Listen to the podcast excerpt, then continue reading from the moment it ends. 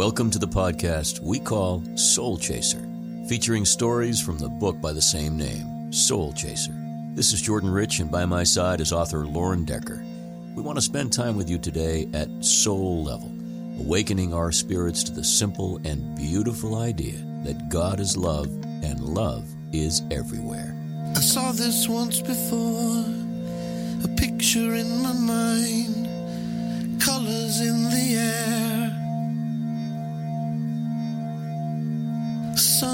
sunlight on a field, lovers in a dance, love is everywhere.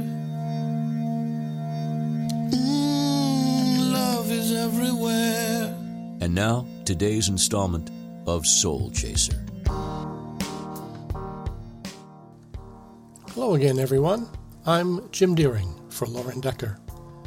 We have another story today about how God shows himself and his grace in everyday things. Our Bible verse for today comes from the Old Testament prophet Isaiah and chapter 28, verse 16. Behold, I lay in Zion for a foundation, a stone, a tried stone, a precious cornerstone, a sure foundation. He that believeth shall not make haste. A good father allows his son to stand upon his shoulders. From there, he can get a pretty good glimpse of the future. Today's story is called Fires and Foundations.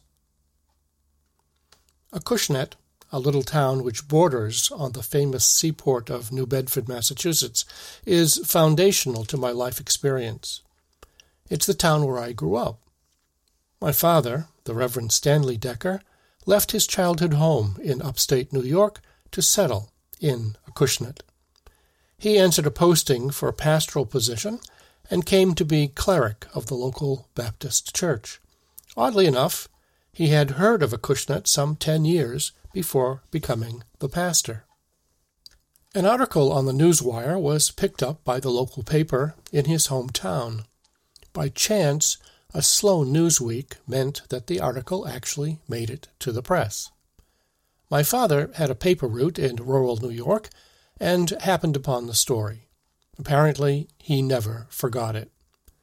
It was a less than complimentary story about the all volunteer Acushnet Fire Brigade and how their plodding responses to alarms gave them a reputation for saving foundations, not the actual homes in question.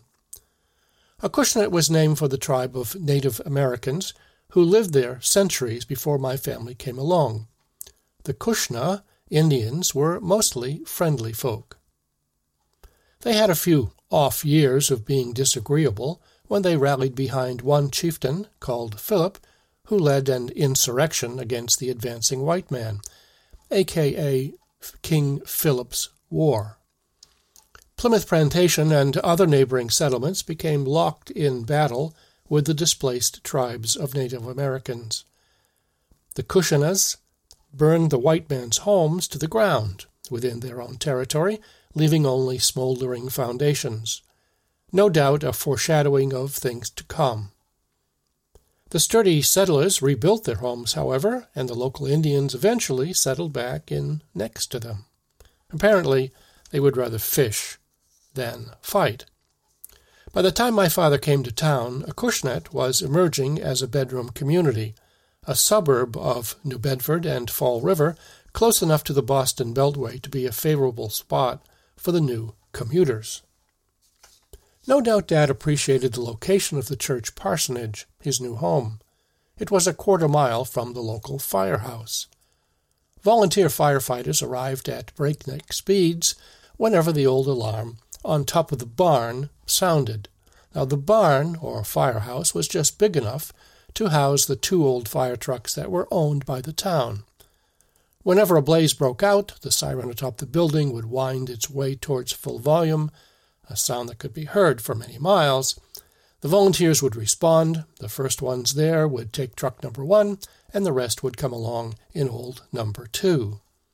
A slate blackboard inside the barn would cite the address of the fire.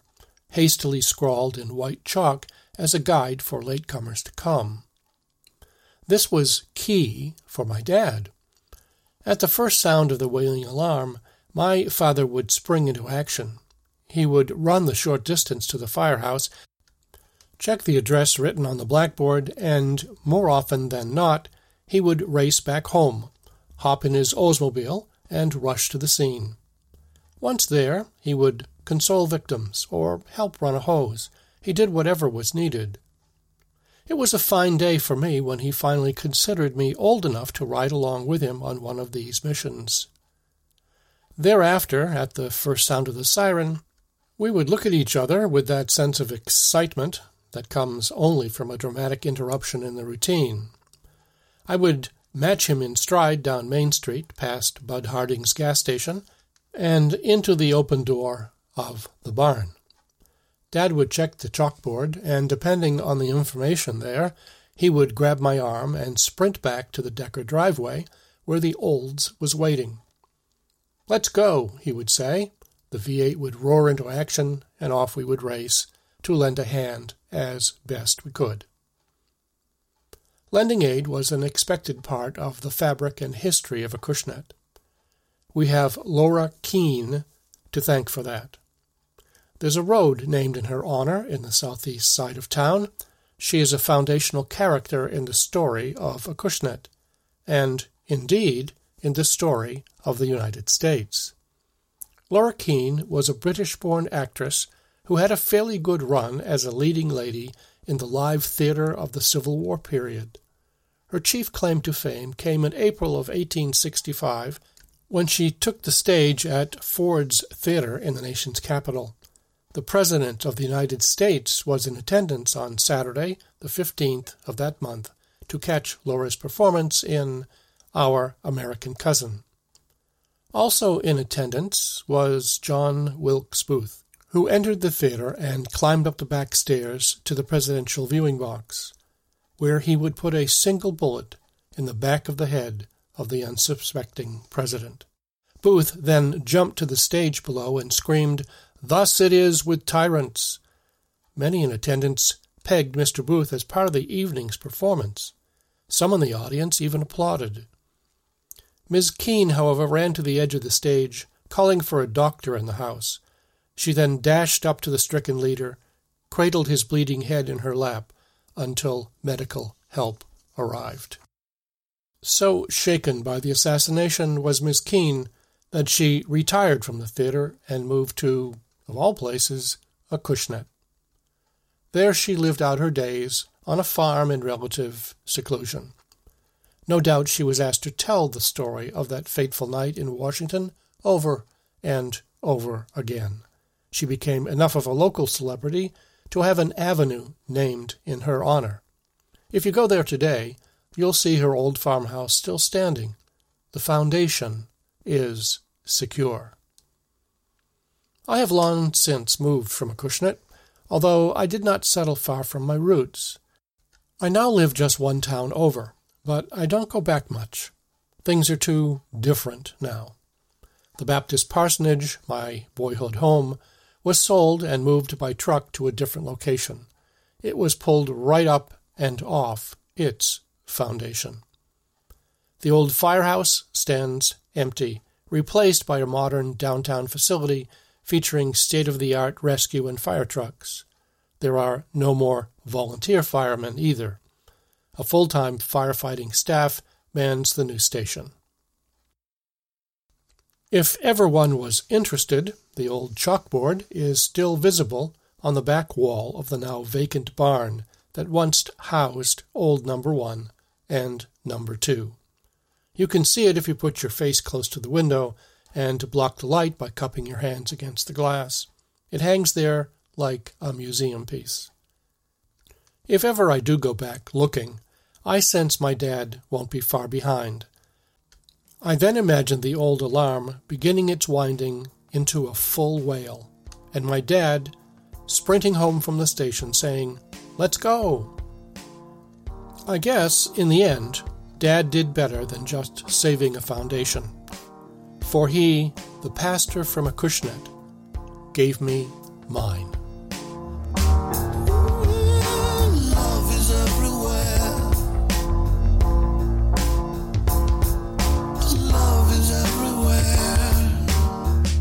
This has been Soul Chaser. We hope this program has caused you to consider the vastness of God's love for you. Nothing is going to change that reality, but love can certainly change you. Remember, love is everywhere, and God is love. For more stories with a purpose, pick up a copy of Soul Chaser Devotions to Anchor the Soul, available on our website, soulchaserbook.com, or find it at amazon.com. This is Jordan Rich for Lauren Decker and Soul Chaser. See you next time.